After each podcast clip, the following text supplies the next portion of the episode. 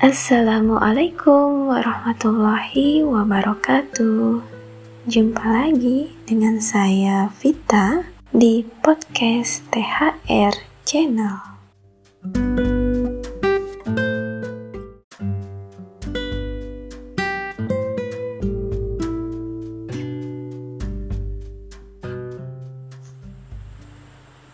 Apa kabarnya sahabat? Semoga selalu dalam keadaan sehat walafiat dan selalu dalam lindungan Allah Subhanahu wa taala. Amin. Amin ya rabbal alamin.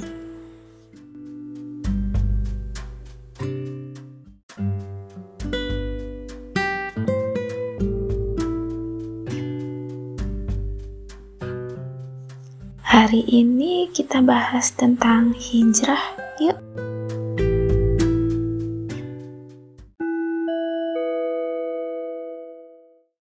Hijrah sepenuh jiwa.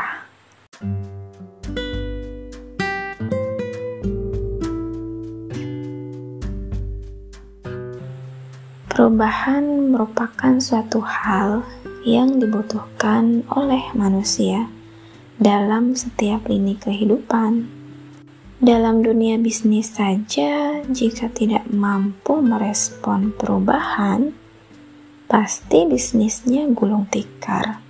Begitu pula dalam agama, perubahan diidentikan dengan tobat dan hijrah. Hijrah merupakan bagian dari proses kedewasaan kita sebagai manusia.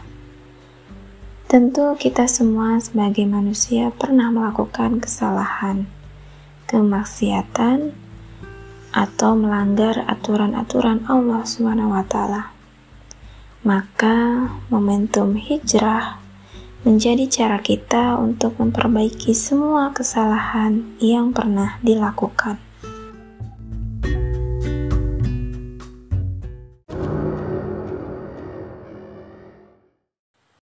Merugilah bagi mereka yang tidak pernah melakukan tobat atau hijrah di akhirat kelak.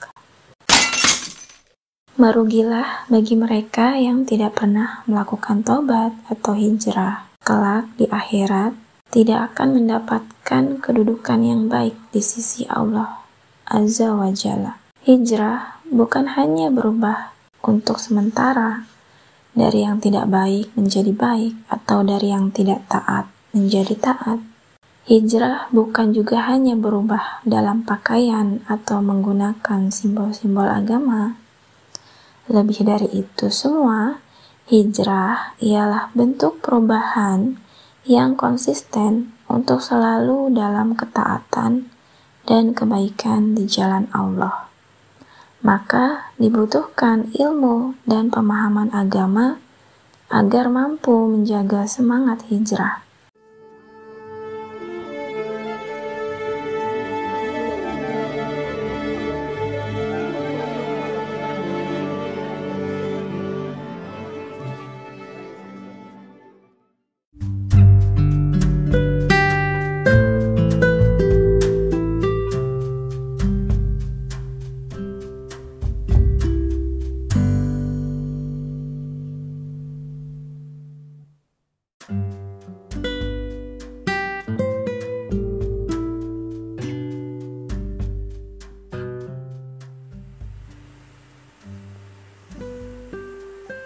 Ada beberapa penyebab sebagian orang mengalami kegagalan saat hijrah.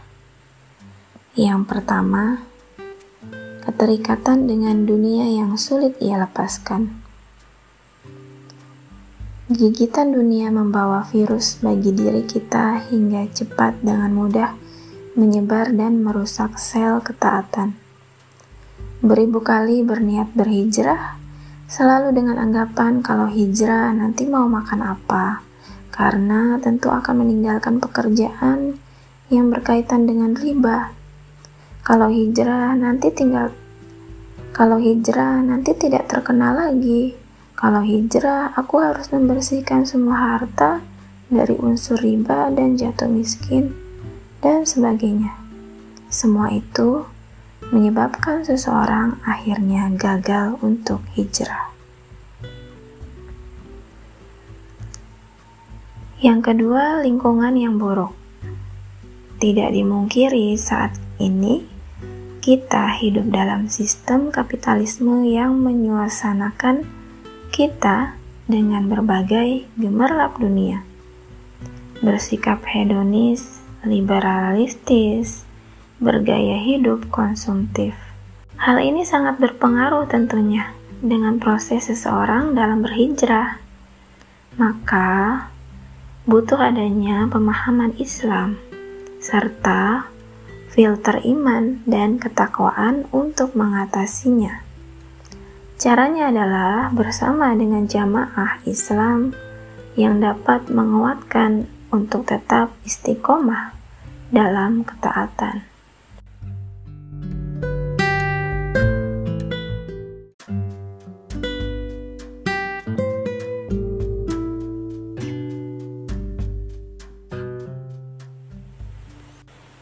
Penyebab orang mengalami kegagalan saat hijrah.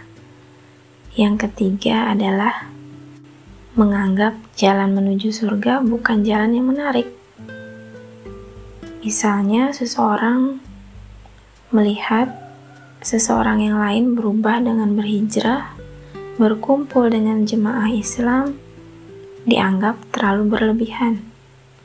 Stigma pun dilontarkan dikatakan so suci, so alim, mudah terpengaruh dengan orang lain, dan sebagainya. Allah Subhanahu wa Ta'ala berfirman, maka berkata para pemuka yang kafir dari kaumnya, "Kami tidak melihat engkau, melainkan hanyalah seorang manusia biasa seperti kami, dan kami tidak melihat orang yang mengikuti engkau." melainkan orang yang hina dina di antara kami yang lekas percaya. Quran Surat Hud ayat 27 Ini adalah dalil tentang orang-orang yang menganggap jalan menuju surga adalah bukan jalan yang menarik. Sementara itu, kita juga sering lupa bahwa dalam proses perjalanan hijrah ada noda yang melekat. Di antaranya, yang pertama, hijrah tapi tidak memperhatikan niatnya. Rasulullah SAW bersabda, Sesungguhnya sahnya amal-amal perbuatan adalah hanya bergantung kepada niatnya.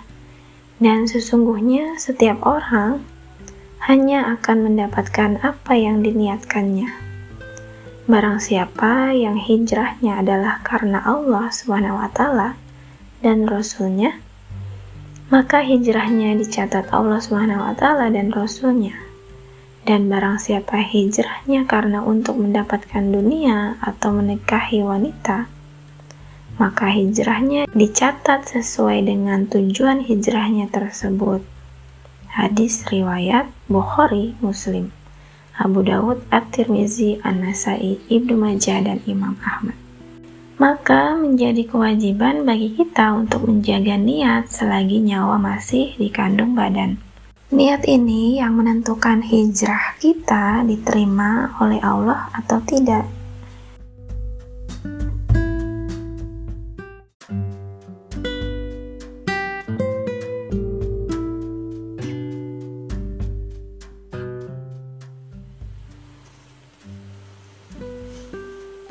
Selanjutnya, yang kedua, hijrah yang membuat kedua orang tua meneteskan air mata.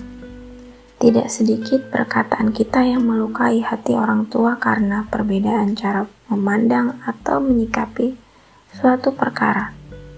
Terkadang muncul sikap menggurui orang tua dengan anggapan mereka masih awam terhadap pemahaman agama Lalu kita memberikan penjelasan dengan cara yang tidak makruf, hingga melukai hati mereka. Sampai mungkin mereka berkata, jika mengetahui sekarang engkau berubah, dan berkata kasar, bahkan menyalahkan semua perlakuan kami, sebaiknya kau tinggalkan komunitas hijrahmu.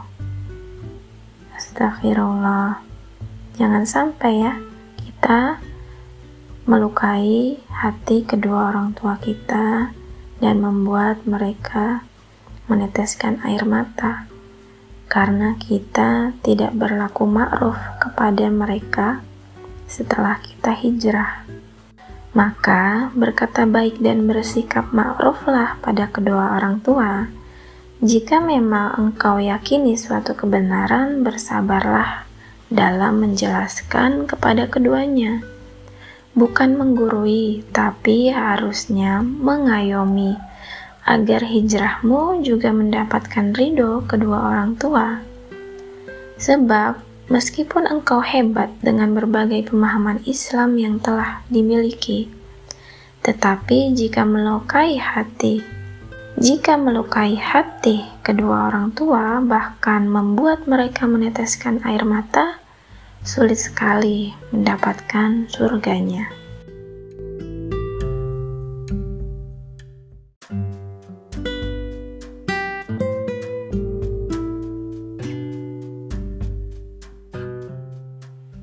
Nah, kemudian selanjutnya yang ketiga, hijrah tapi fanatik atas kelompoknya. Sikap ini tidak seharusnya ada pada diri seorang muslim. Menganggap kelompoknya lebih benar, lebih unggul, bahkan mengafirkan kelompok lain yang berbeda dengan pemahaman kelompoknya, kecuali dalam hal yang asasi. Sungguh, sikap ini merupakan salah satu sikap tercela yang tidak diajarkan dalam Islam.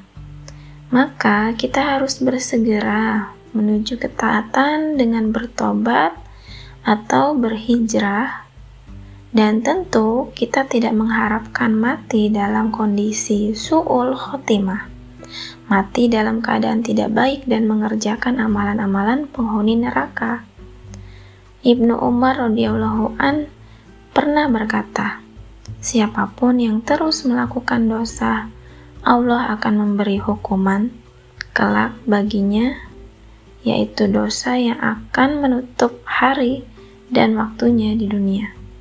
Mati dalam keadaan su'ul khotimah. Suma na'udzubillah.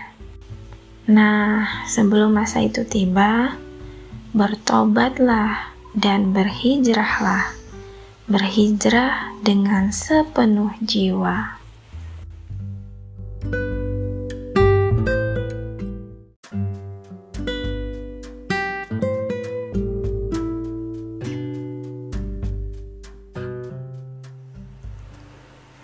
Nah, itu tadi sahabat eh, pembahasan tentang hijrah sepenuh jiwa. Semoga kita bisa istiqomah dalam hijrah kita dan dimatikan dalam keadaan husnul khotimah dalam keadaan yang terbaik di jalannya. Amin amin ya robbal alamin. Semoga bermanfaat tetap semangat wabillahi taufiq wal hidayah. Wassalamualaikum warahmatullahi wabarakatuh